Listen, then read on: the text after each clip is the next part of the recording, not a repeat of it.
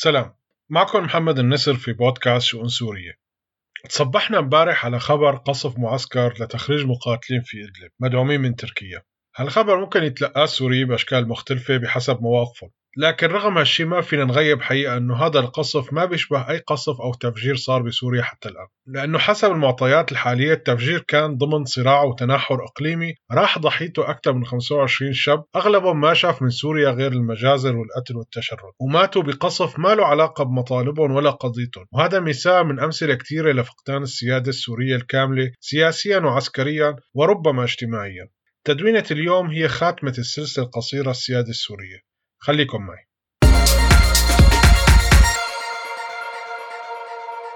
ما عندي أي أدنى شك اليوم بأنه السوريين المنخرطين بالصراع العسكري إن كان بشار الأسد أو غيره فاقدين للسيادة بشكل كامل وفاقدين لقرار الحرب والسلم. حتى فاقدين على قرارهم لمؤسساتهم والدول المنخرطة بالصراع في سوريا بكل أشكالها هي حاليا دول احتلال. ما اكتفت بخطف قرار الحرب والسلم من السوريين إنما حولت شبابنا لمرتزقة في دول تانية وصار القصف والتفجير وترويع السوريين جزء من رسائل بين الدول لنزاع ممكن يكون في دولة بعيدة عنا 3000 كيلومتر مثل أوكرانيا. لكن فقدان السيادة السورية أقدم من دول الاحتلال الحالية. وأساسه بلش من احتكار نظام الأسد للدولة وحرمان السوريين من حقوقهم وحرياتهم وسيادتهم على دولتهم وبرلمانهم وحتى قصرهم الجمهوري. نظام الأسد حول السيادة لسلعة وكمثال بسيط على هي السلعة منشوف بأيام حافظ الأسد ما كان يغيب اسم لواء إسكندرون لما ينحكى عن الجولان والأراضي المحتلة. ولما إجا بشار الأسد وصار على علاقة قوية مع أردوغان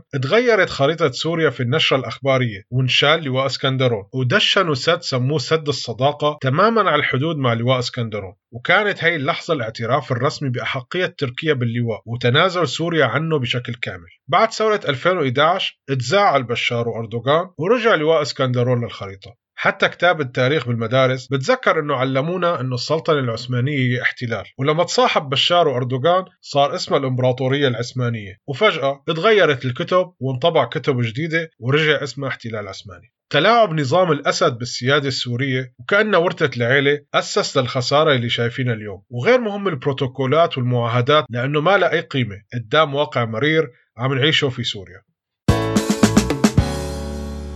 انفرض علينا كسوريين هالتجربة المريرة والتحول من احتلال داخلي لنظام الأسد يلي قاد حرب شرسة ضد الشعب السوري خلال السنوات الماضية لنوصل اليوم لاحتلال متعدد من الدول. يا ترى هل نحن قادرين ننهض؟ تجارب العالم مليانة أمثلة عن احتلالات مباشرة وغير مباشرة وحتى الهيمنة السياسية الخارجية على الدول بدون تواجد عسكري. وفينا نشوف أمثلة متفاوتة بين دول ناجحة مثل اليابان وكوريا الجنوبية ودول فاشلة مثل كوريا الشمالية وبعض الدول الإفريقية واللاتينية. ولكن تجربة تجربة ألمانيا الغربية والشرقية من أوضح التجارب بين شق نهض بدولة ناجحة وبين آخر أسس لدولة فاشلة وقمعية. ومن المغالطة برأيي أنه ننسب كل نجاح ألمانيا الغربية لأمريكا وبريطانيا وفرنسا اللي احتلتها وفشل الشرقية نتيجة احتلال الاتحاد السوفيتي وإسقاط نجاح الغرب مقابل فشل الشرق عليهم فالدول الإفريقية اللي هيمنت عليها قوى الغرب ما قدمت أمثلة أنجح من ألمانيا الشرقية. العامل الأهم يلي صنع الفرق بين ألمانيا الغربية والشرقية كان الإرادة الوطنية واسترداد سكان ألمانيا الغربية لسيادتهم ونبذ الخضوع وتقديم المصالح الوطنية والتوعية المستمرة. ولو توفرت هالمقومات في سوريا حتى قبل الحل السياسي فينا نخلق تغيير كبير لمستقبل سوريا واللي رح يثمر بشكل أكبر بعد إنهاء الحرب بشكل كامل والدخول في مرحلة انتقالية.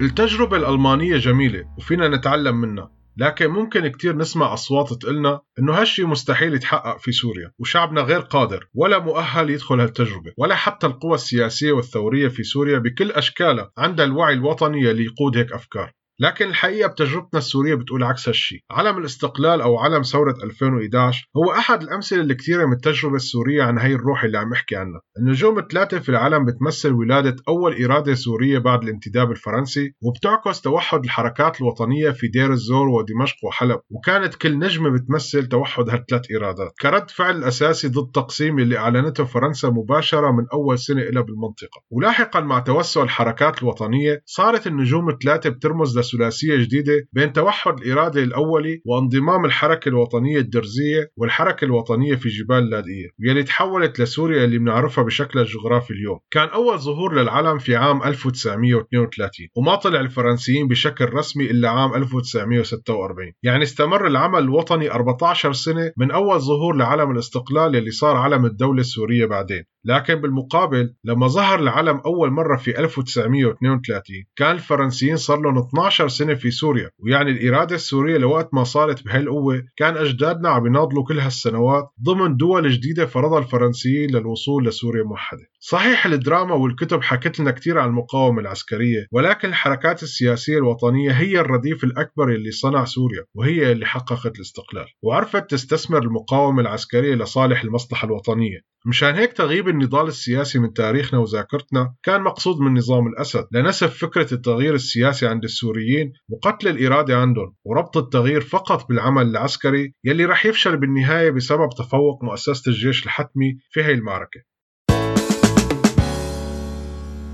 الانزلاق ضمن الصفقات الدولية هو أسوأ مرحلة ممكن نوصلها بفقدان السيادة واستمرار تبعية الأسد وباقي الأطراف ما رح توصلنا لبر الأمان إنما رح تخلينا عايشين في دوامة خضوع وعنف وصراع مستمرة. واسترجاعنا للسيادة السورية إن كان على مستوى بلدة أو محافظة أو سوريا كلها صار حاجة ماسة ولازم تصير أحد أهدافنا الرئيسية. مثل ما حكيت بالتدوين السابقة الحفاظ على انتماءاتنا المحلية والاجتماعية غير كافية للنجاة ولازم نبني انتماء وطني سوري يقدر يجمعنا ويحمينا. مو بس من نظام الأسد والدول المحتلة إنما يحمينا ويعطينا المناعة من إنتاج أي نظام استبدادي تاني. لازم نبلش نحس ببعضنا ونشعر بأوجاع التانين ونحاول نفهم مخاوفهم ونحكي لهم عن مخاوفنا ونفتح الحوار بكل شيء حتى نبني هوية سورية خاصة فينا مع بعضنا.